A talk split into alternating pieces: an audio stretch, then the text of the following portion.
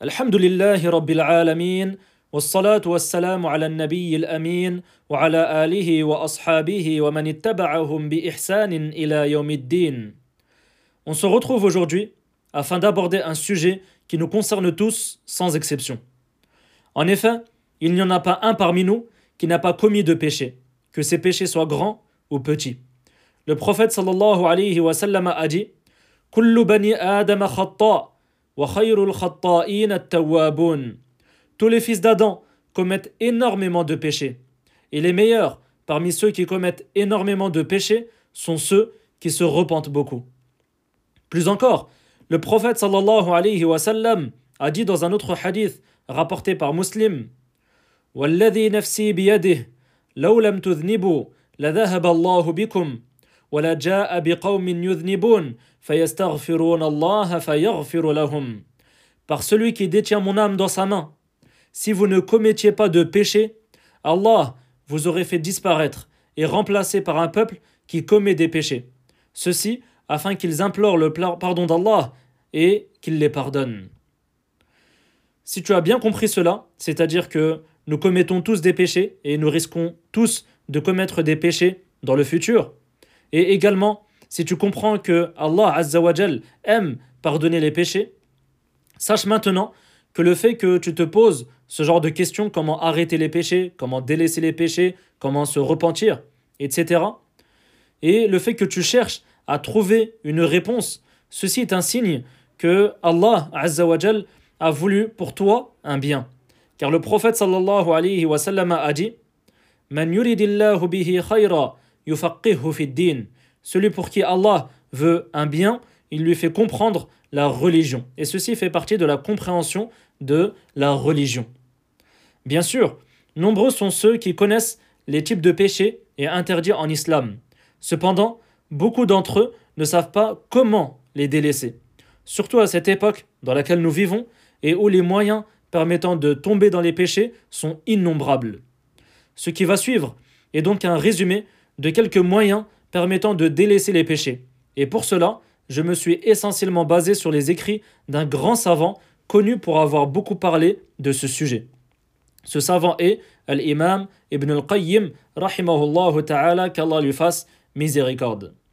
Et les livres sur lesquels je me suis basé, et ce sont des livres que je recommande pour ceux qui connaissent la langue arabe, parmi ces livres-là, il y a Ad-Da ou Ad-Dawa, Miftah Dar al-Sa'ada, عدة الصابرين أو عدة الصابرين الفوائد et الرسالة التبوكية Le premier moyen permettant de délaisser les péchés et d'arrêter les péchés est d'invoquer Allah subhanahu wa ta'ala.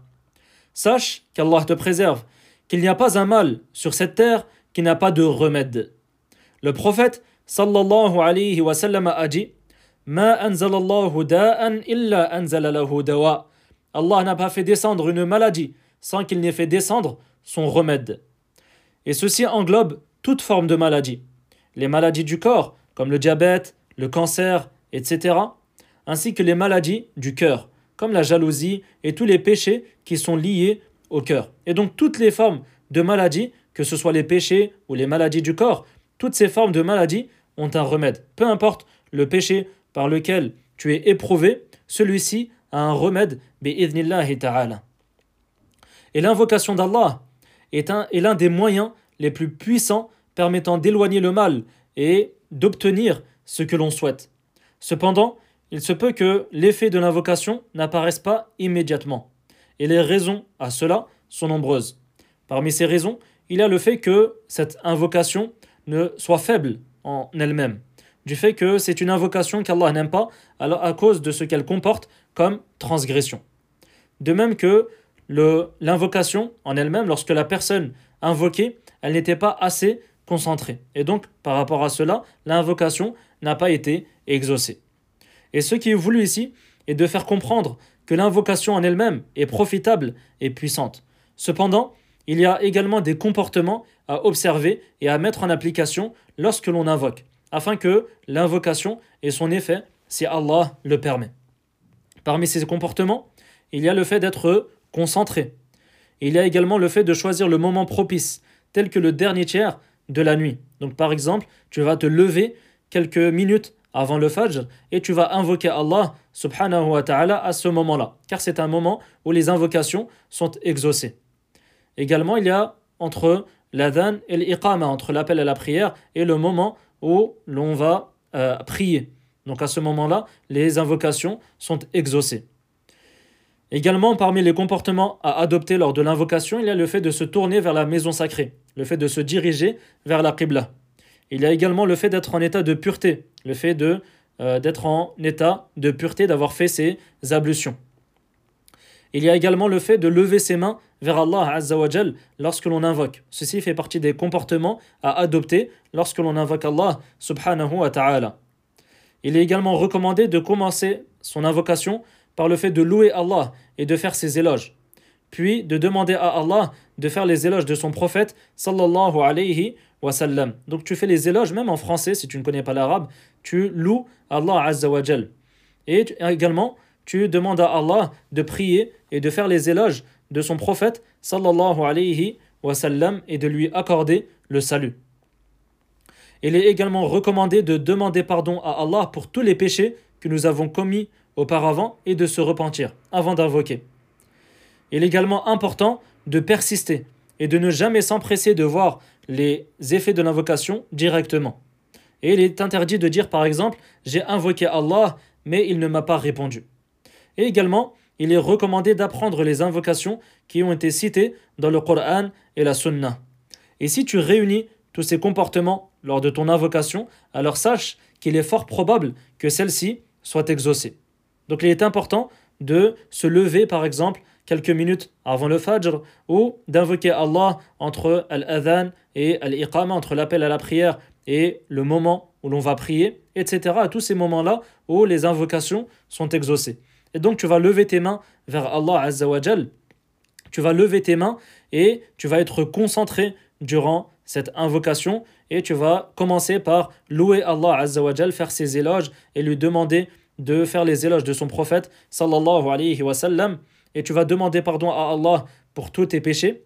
Et ensuite après cela tu vas lui demander de te permettre d'arrêter les péchés ou le péché en particulier par lequel tu es éprouvé comme le fait de fumer par exemple le fait de forniquer etc et donc tu vas demander à Allah subhanahu wa ta'ala qu'il te facilite le chemin du repentir et qu'il te facilite le, le fait de délaisser et d'arrêter ces péchés.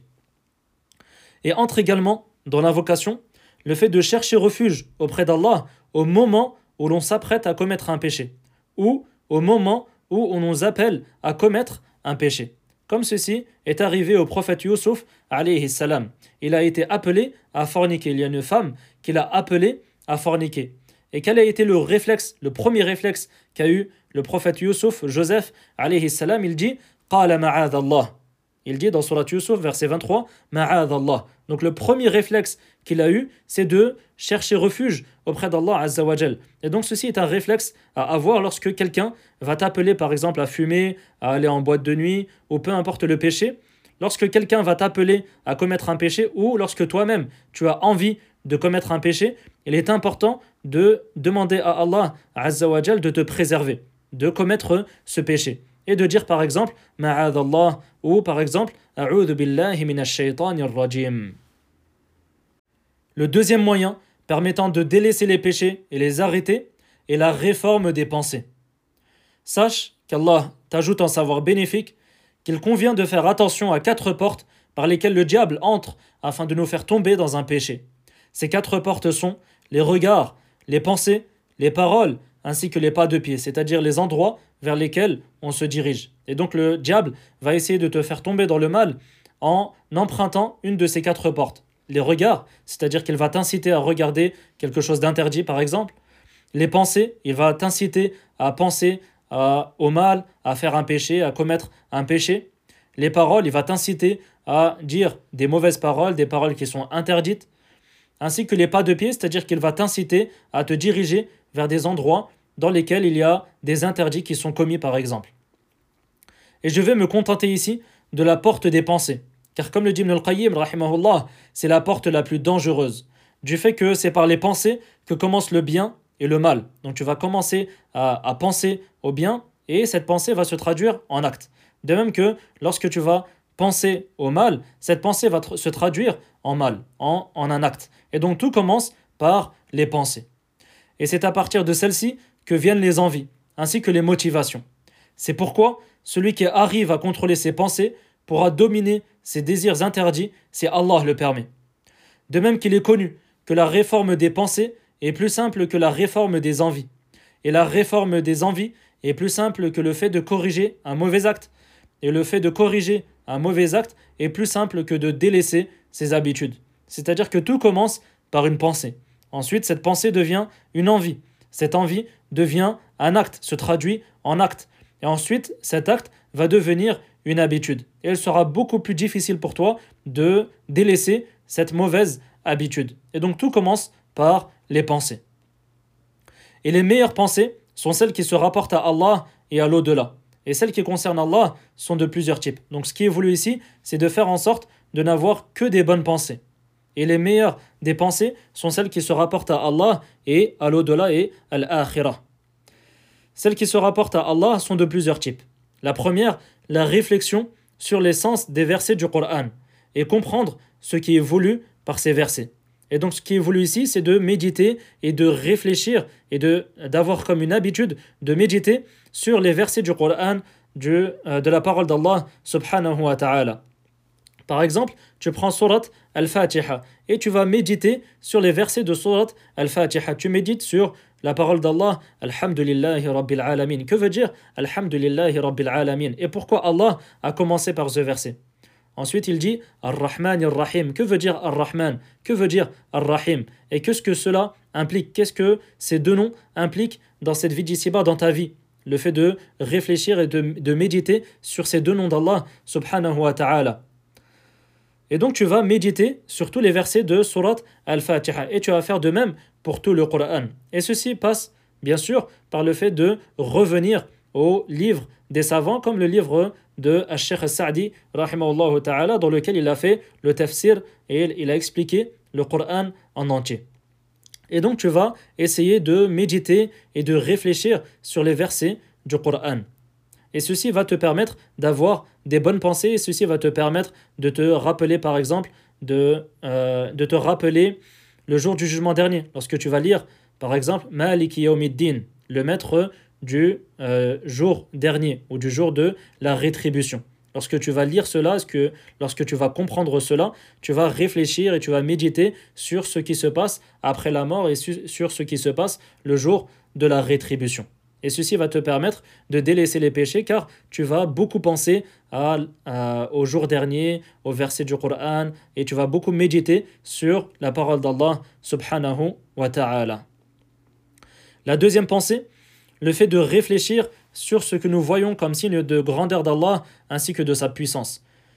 Et comment il a parfaitement créé notre corps ainsi que ce qui nous entoure.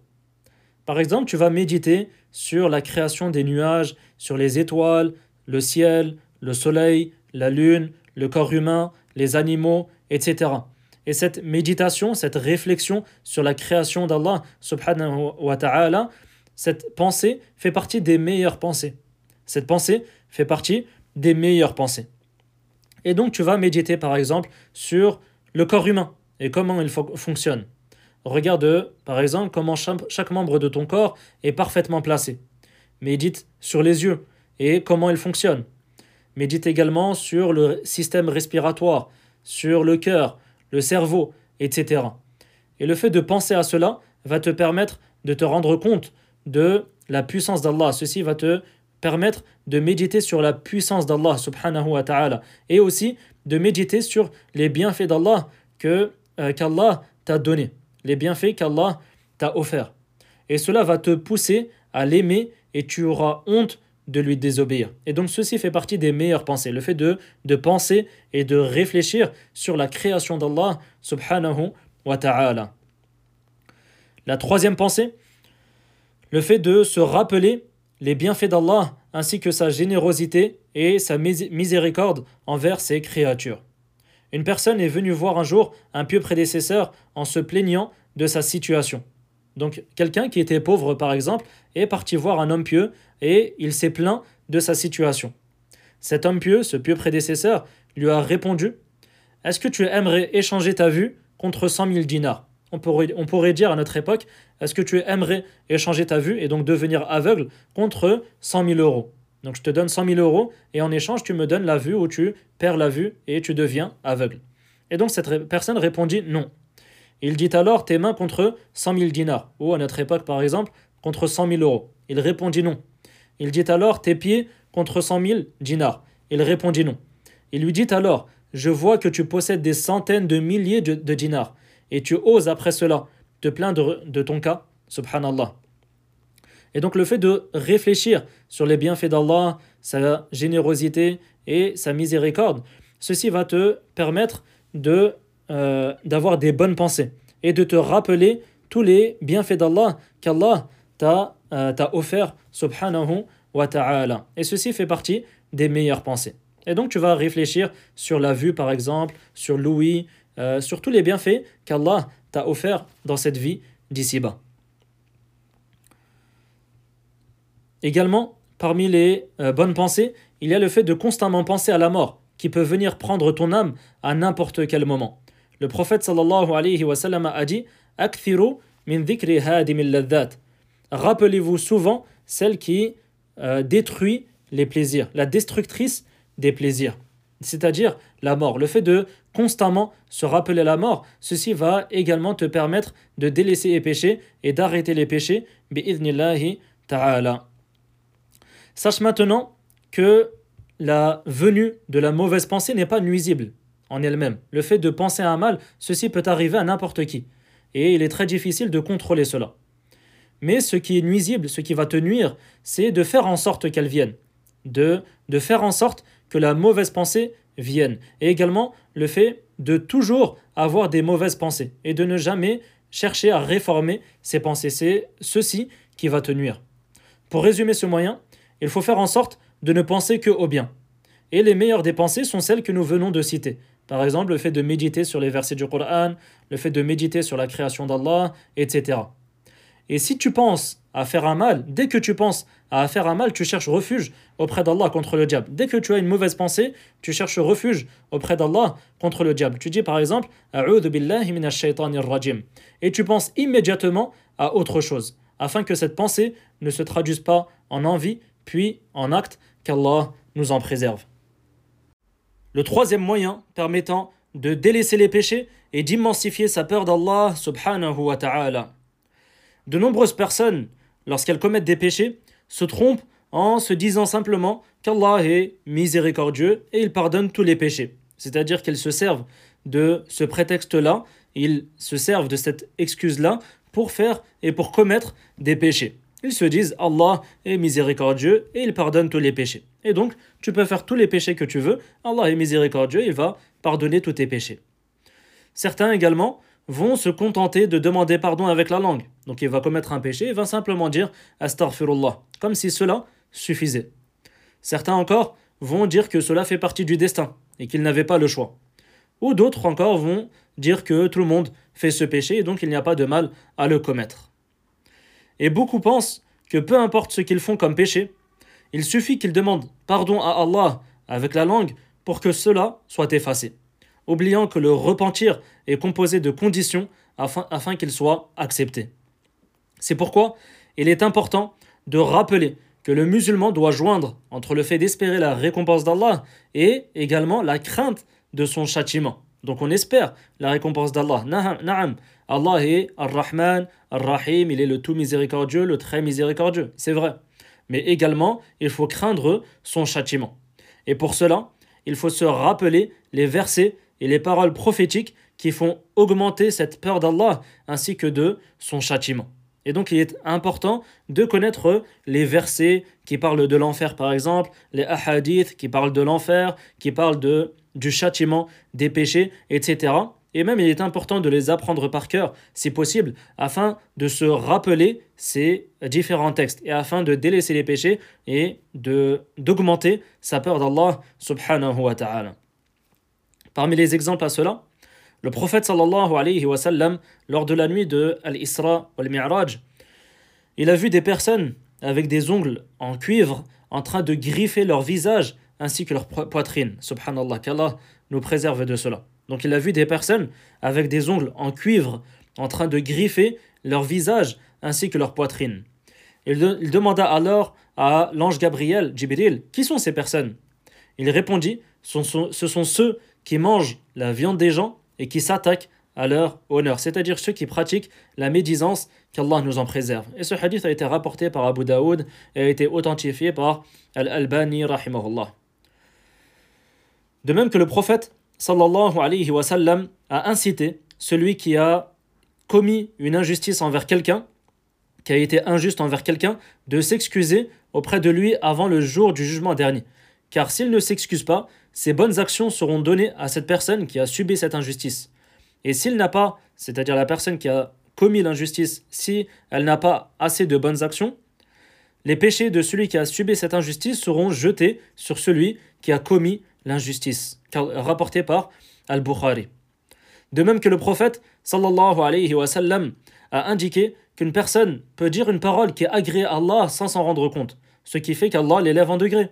De même qu'il se peut qu'il dise une parole qui entraîne la colère d'Allah sans s'en rendre compte et qui le fait tomber en enfer, et ceci a été rapporté par Al-Bukhari. Et ceci montre la gravité de ne pas faire attention aux paroles que l'on peut, que l'on peut dire, aux euh, différents mots que l'on peut utiliser dans une phrase, comme le fait d'insulter, le fait d'être euh, mauvais ou de dire des mauvaises paroles à ses parents, etc. Ceci peut entraîner la colère d'Allah sans que la personne s'en rende compte.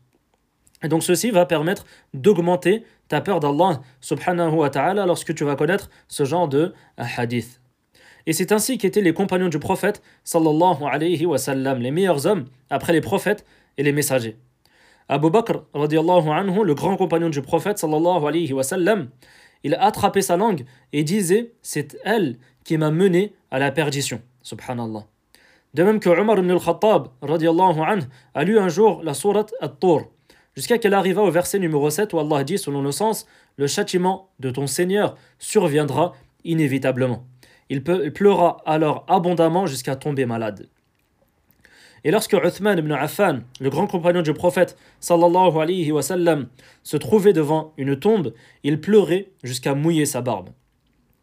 Et Ibn Abi Mulaika, un tabi'i, c'est-à-dire quelqu'un qui a rencontré des, des, compagnons du prophète, sallallahu alayhi wa sallam, il dit j'ai rencontré 30 compagnons du prophète sallallahu alayhi wa sallam.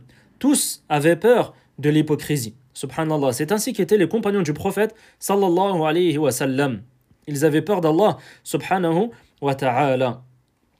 Et donc pour résumer ce moyen, il est important de lire et même d'apprendre par cœur ce qui a été cité dans le Coran et dans la Sunna comme euh, châtiment dans cette vie d'ici-bas et dans l'au-delà pour les différents péchés qui ont été cités dans le Coran et la Sunna. Et également de lire les ahadiths et les versets qui parlent de l'enfer afin d'augmenter sa peur d'Allah subhanahu wa ta'ala. Et donc tu vas essayer de lire les différents versets ou les différents ahadiths qui ont été rapportés concernant le châtiment du fornicateur en enfer par exemple, le châtiment de celui qui ment, de celui qui pratique le riba, etc.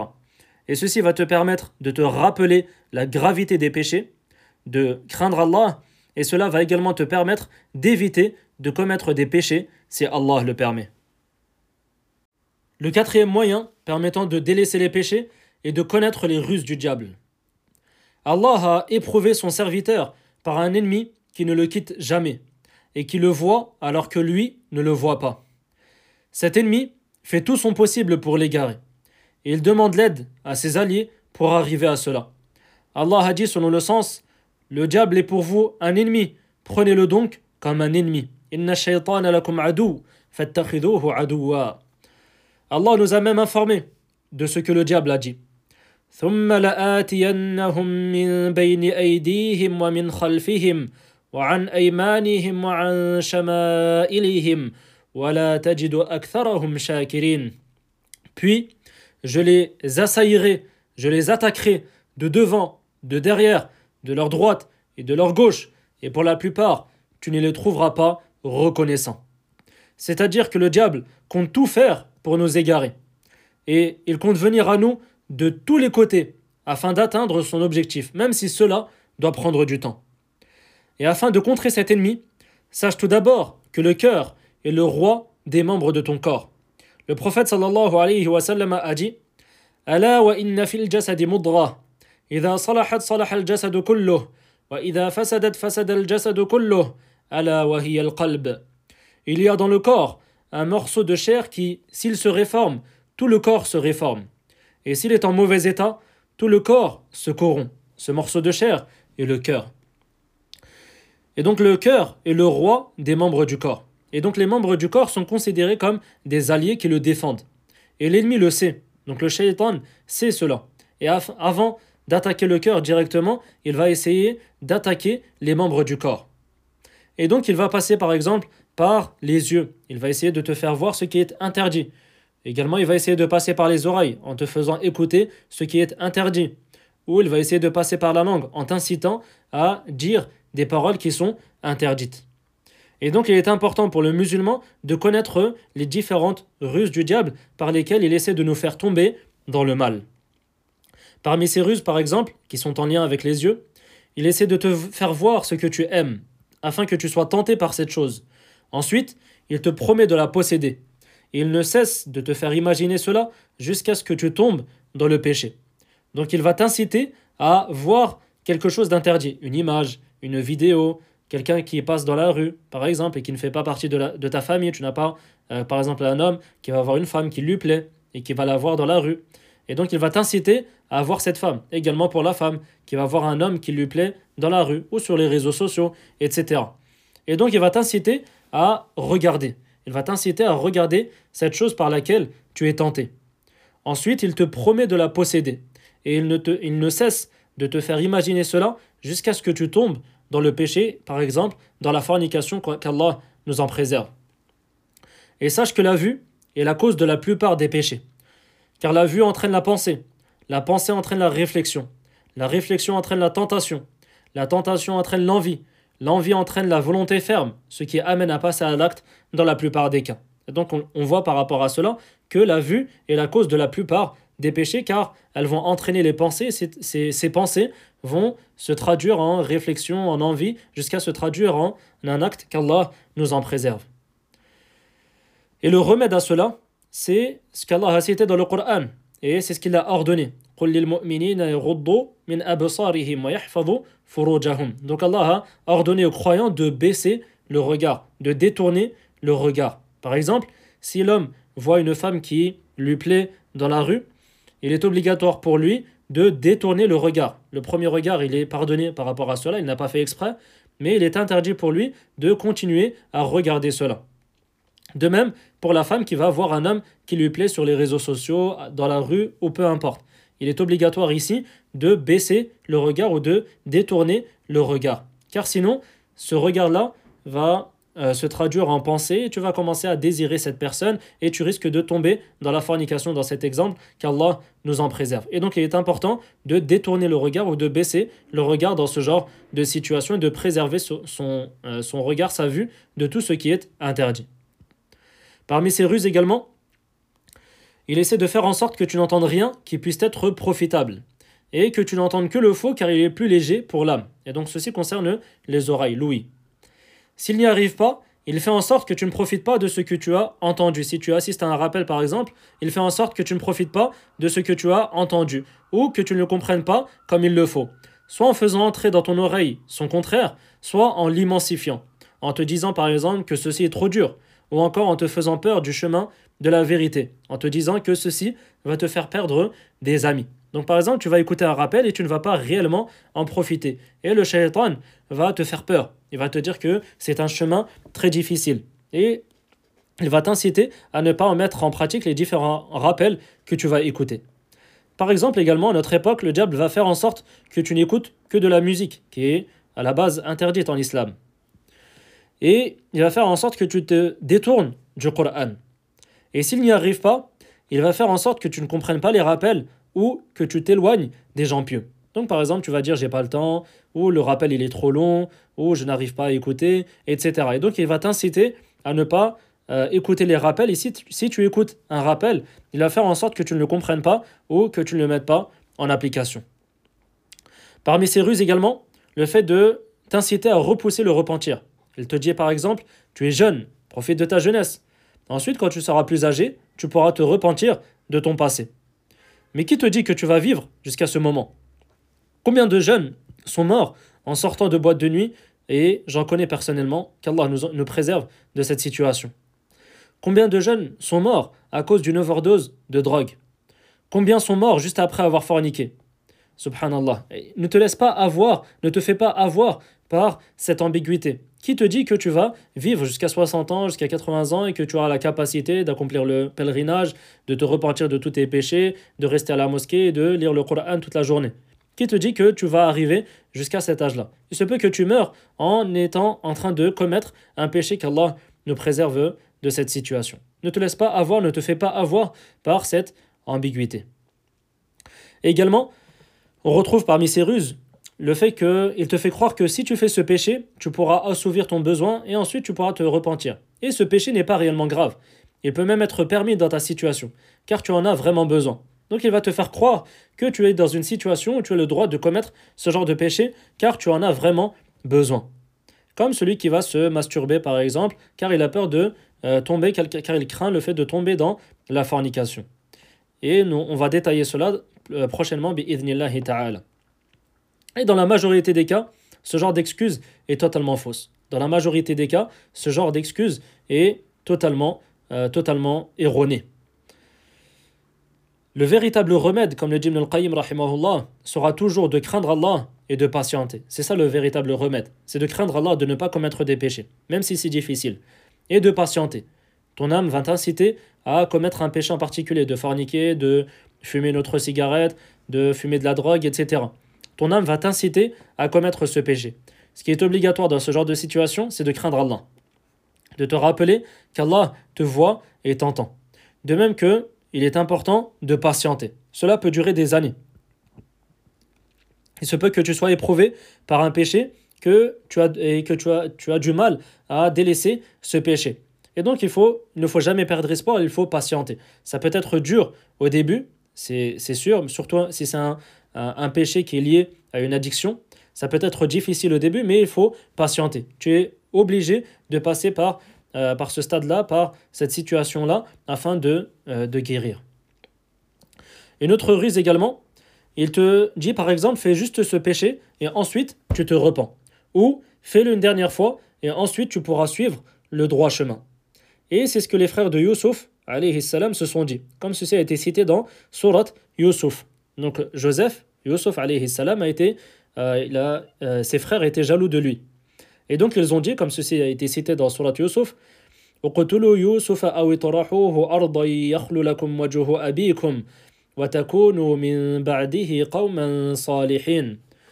Tuez Yusuf ou abandonnez-le dans, une terre, afin que votre, euh, afin que votre père vous donne de l'attention. C'est-à-dire faites cela, tuez-le ou abandonnez-le quelque part. Et ensuite, après avoir fait cela, vous serez des gens, euh, des gens pieux. Et donc ils se sont dit, on fait d'abord le péché et ensuite on se repent. Comme l'a cité Sheikh Sa'di ta'ala dans son tafsir. Et ceci fait partie des ruses du shaitan. Il te dit, fais juste ce péché et ensuite tu, tu te repens. Ou par exemple, fais-le une dernière fois et ensuite tu pourras suivre le droit chemin. Et donc ça, ceci fait partie des ruses du shaitan. Ne te dis jamais, je le fais juste une dernière fois et après c'est bon. Jamais de la vie. Ne te dis jamais, je fais ce péché une dernière fois et après c'est bon. Surtout si ce péché est lié à une addiction, comme le fait de fumer, euh, comme le, fait de fumer des cigarettes ou le fait de fumer de la drogue ou la fornication ou le, le fait de visionner du contenu pornographique, etc. Ne te dis jamais, ne laisse jamais une porte ouverte. Ne dis jamais, je le fais une dernière fois et après c'est bon, car tu risques de ne jamais arrêter ce péché dans la plupart des cas. De manière résumée, le diable ne laisse pas un moyen possible afin de nous égarer sans qu'il ne le mette en application. Et il fournit tous les efforts possibles afin d'arriver à ce but qu'il s'est fixé. Il est donc important d'être conscient de cela et de connaître les ruses du shaitan, du diable, et ceci te permettra de ne pas tomber dans ces pièges et de te préserver si Allah le permet.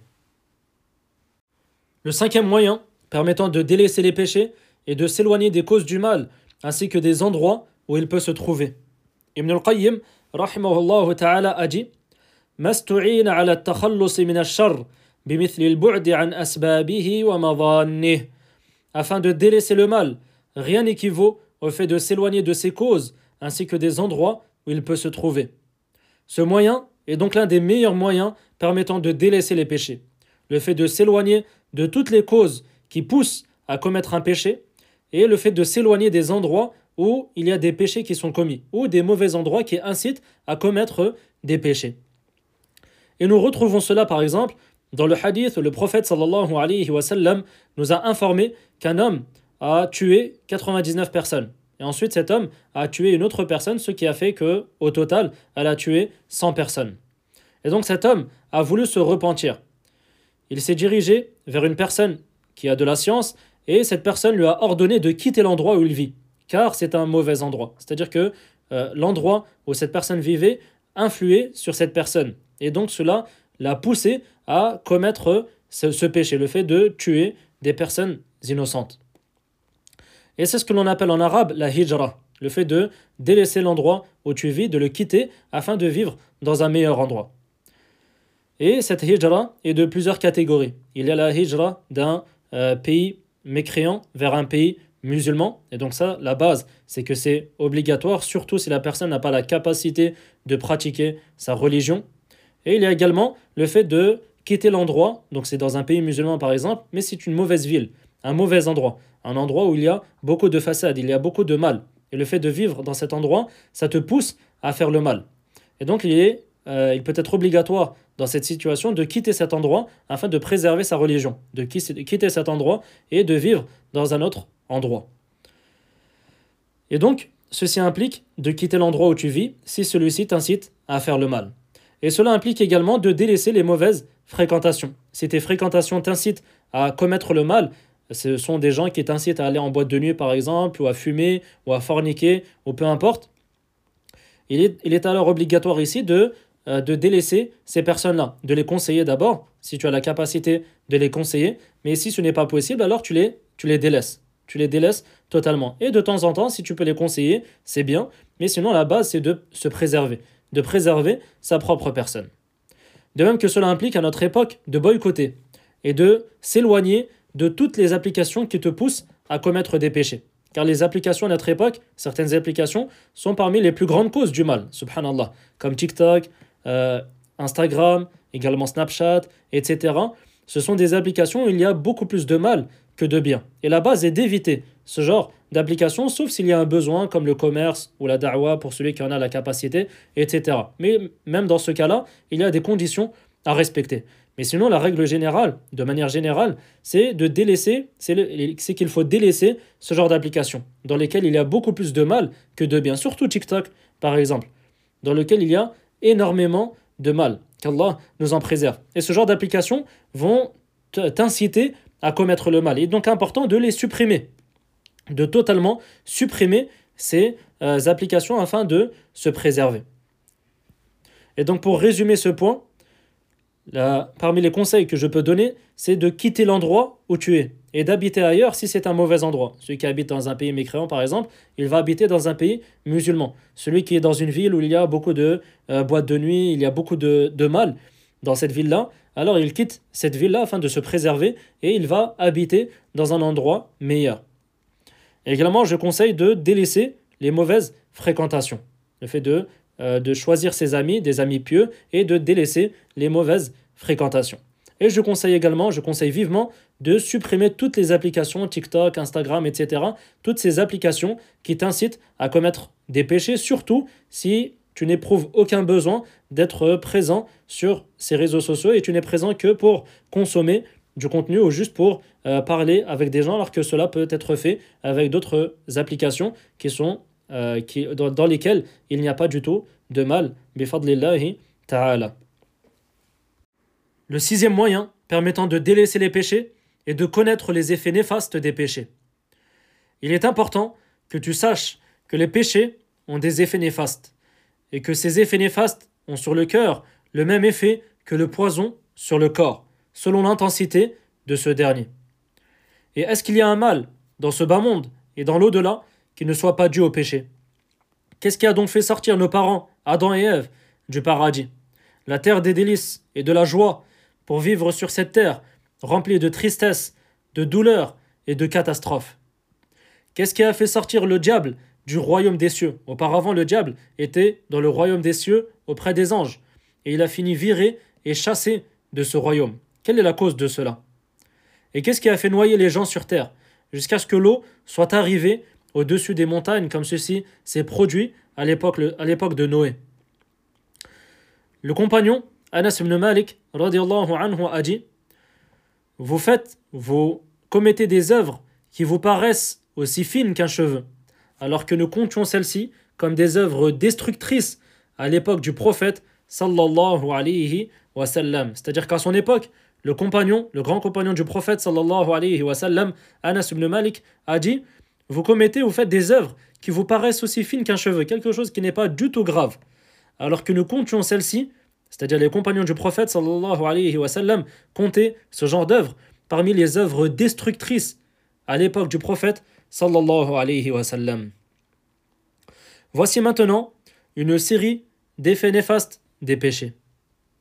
Premièrement, les affaires ainsi que les projets qu'entreprend celui qui commet des péchés deviennent difficiles à concrétiser. Car Allah a informé dans le Coran que celui qui craint Allah verra ses affaires facilitées. On peut donc en comprendre, comprendre de cela que celui qui ne craint pas Allah ne verra pas ses affaires facilitées. Allah a dit et donc on comprend de cela que celui qui ne craint pas Allah, il ne verra pas ses affaires facilitées. Et donc celui qui euh, commet des péchés risque de voir ses, euh, les projets qu'il entreprend, euh, qu'il entreprend ne pas se concrétiser. De même que les péchés font disparaître les bienfaits. Certaines personnes peuvent devenir aveugles à force de regarder ce qui est interdit. Certaines personnes peuvent perdre la faculté de l'ouïe à cause du fait qu'ils écoutent beaucoup de musique, par exemple, etc. Et donc les péchés font disparaître les bienfaits. De même qu'ils trahissent la personne au moment où elle en a le plus besoin. C'est-à-dire au moment où la personne quitte ce bas monde pour l'au-delà. Tu peux le voir dans certains cas, incapable de prononcer l'attestation de foi. Et les exemples à cela sont nombreux. C'est-à-dire qu'il y a des personnes qui commettaient tellement de péchés dans cette vie d'ici-bas que au moment où leur âme allait quitter leur corps, à ce moment-là où il faut dire La ilaha illallah, elles n'ont pas la capacité de dire et de prononcer l'attestation de foi. Qu'Allah nous préserve de cette situation. Et l'imam Ibn al-Qayyim, ta'ala, a cité plusieurs exemples de cela. C'est-à-dire qu'il y a des personnes qui se sont retrouvées dans cette situation. Et ce sont des récits véridiques. Il dit Une personne dit à une autre sur le point de mourir Dis la ilaha illallah. Il répondit Ah, ah, je n'arrive pas à le dire. Un autre lui lui fut dit la même chose.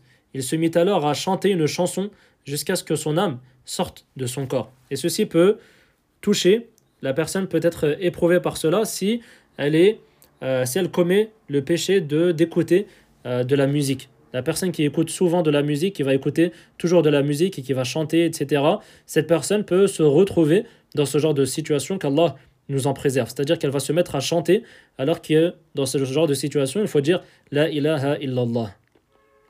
Un autre encore lui fut dit la même chose et il répondit Cette marchandise n'est pas chère, celle-ci est mieux.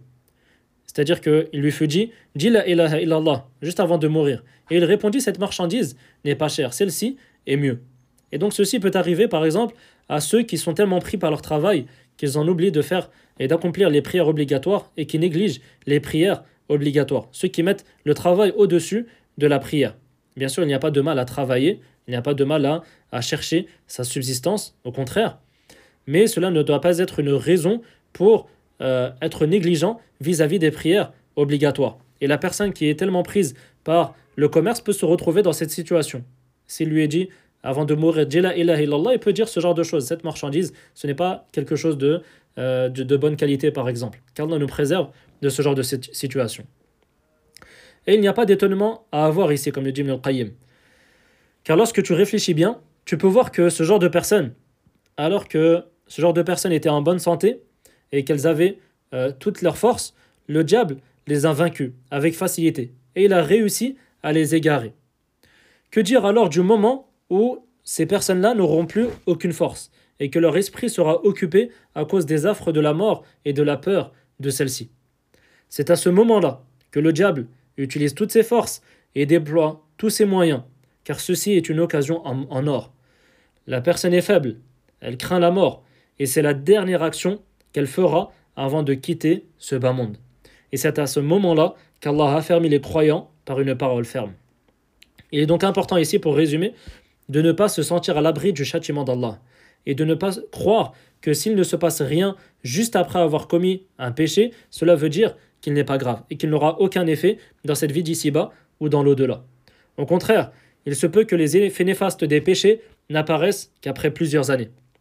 Un pieux prédécesseur a dit J'ai été éprouvé à cause d'un péché que j'ai commis il y a 30 ans. Le septième moyen permettant de délaisser les péchés est de se marier ou de jeûner pour celui qui n'a pas la capacité de se marier. Et c'est ce que le prophète a cité afin de préserver sa chasteté. Il dit Ya ma'ashara shabab man istata'a minkum aghaddu lil-basar wa ahsanu lil-farj. Ô vous les jeunes, que celui qui a la capacité de se marier se marie, car cela permet de baisser le regard et de préserver sa chasteté. Et il dit dans le même hadith et que celui qui n'en a pas la capacité jeûne, que celui qui n'a pas la capacité de marier, qu'il jeûne, car il sera pour lui un bouclier. Le mariage est donc un puissant moyen permettant de se préserver, surtout à notre époque où le mal est très répandu très facile d'accès. Ne repousse pas le mariage alors que tu en as besoin. Fais les causes pour te marier le plus rapidement possible. Et si tu ne peux pas pour l'instant, alors jeûne, car le jeûne fait diminuer ton envie et il sera pour toi un bouclier contre le mal si Allah le permet. Voici le véritable remède pour celui qui est éprouvé par l'envie de forniquer par exemple ou de regarder des vidéos interdites ou ce genre de choses. Il faut s'empresser, il faut faire les causes pour se marier le plus rapidement possible. Et celui qui n'a pas la capacité de se, de se marier, qu'il jeûne le plus possible. Quant au fait de se masturber ou de regarder du contenu pornographique, etc., qu'Allah nous en préserve, ceci n'est en aucun cas un remède, mais bel et bien une ruse du diable, comme nous l'avons vu précédemment. Donc le, le, fait de tomber dans ce genre de choses, le fait de regarder du contenu pornographique sous prétexte que tu as euh, une envie par exemple, etc., tu es jeune et tu as envie, et donc tu vas te masturber par exemple, afin de ne pas tomber dans la fornication, ceci est une ruse du diable. Ceci est une ruse du diable, comme nous, comme nous l'avons vu précédemment. Le, véritable remède à ce mal, c'est de se marier le plus rapidement possible. Fais les causes afin que tu te maries le plus rapidement possible. Donc bien sûr, tu essaies de trouver la bonne personne et tu ne te précipites pas. Tu ne, fais pas, euh, tu, tu ne vas pas te marier avec n'importe qui. Mais tu fais les causes pour te marier le plus rapidement possible. Et si tu n'as pas la capacité de te marier, le remède n'est pas le fait de regarder du contenu pornographique ou de te masturber ou ce genre de choses, qu'Allah nous en préserve. Le remède est de jeûner le plus possible, le fait de jeûner le plus possible. Le huitième et dernier moyen que l'on va citer ici afin de délaisser les péchés est de ne jamais perdre espoir. Allah a dit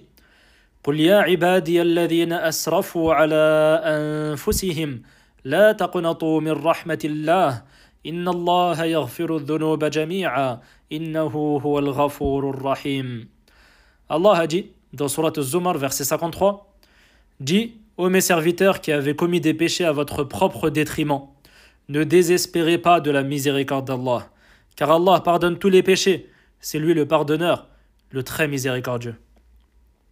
Sache qu'Allah te préserve, que le péché peut être dans ton cas un bienfait et une miséricorde, car il te fait connaître ta faiblesse et ton besoin constant et immense envers Allah, son pardon et sa miséricorde.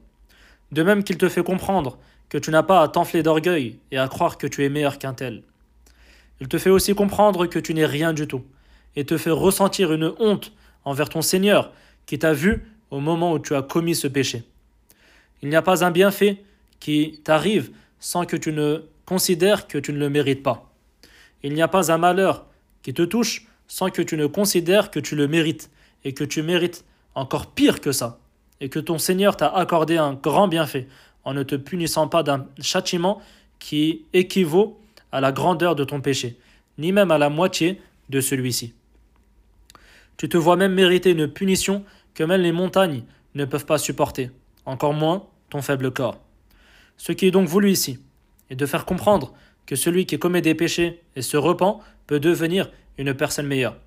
De même qu'il est important de comprendre que qu'il est possible de d'arrêter tous les péchés, qu'il est possible de délaisser et d'arrêter tous les péchés. Ne désespère donc jamais. Prends la ferme intention et la ferme intention de délaisser tous les péchés. Et rappelle-toi ces moyens que je viens de citer. Qu'Allah nous fasse miséricorde et nous guide vers le droit chemin. Et afin de résumer ce qui vient d'être dit d'une autre manière, sache qu'Allah te préserve, que je te conseille, avant de commettre un péché, donc bien avant de commettre un péché, je te conseille d'invoquer Allah subhanahu wa ta'ala, qu'il te permette de délaisser tous les péchés. Je te conseille également de réformer tes pensées et de t'éloigner des mauvais endroits et des mauvaises fréquentations. De même que je te conseille de te marier si tu n'es pas marié, ou si tu n'as pas la capacité de te marier, de beaucoup jeûner. Maintenant, si tu arrives à un moment où tu veux commettre un péché, là maintenant, tu as envie de commettre un péché. Je te conseille de chercher refuge auprès d'Allah. Tu dis billahi rajim ou tu dis par exemple Allah. Rappelle-toi également à ce moment-là qu'Allah te voit et t'entend. Et rappelle-toi que tu peux mourir dans cette situation en étant en train de commettre ce péché. Et après avoir commis un péché, je te conseille de ne jamais euh, désespérer, de toujours avoir espoir de pouvoir délaisser ce péché que tu viens de commettre. Et continue à demander pardon à Allah à chaque fois que tu commets un péché. Wallahu a'lam wa sallallahu ala Muhammad wa ala alihi wa wa sallam.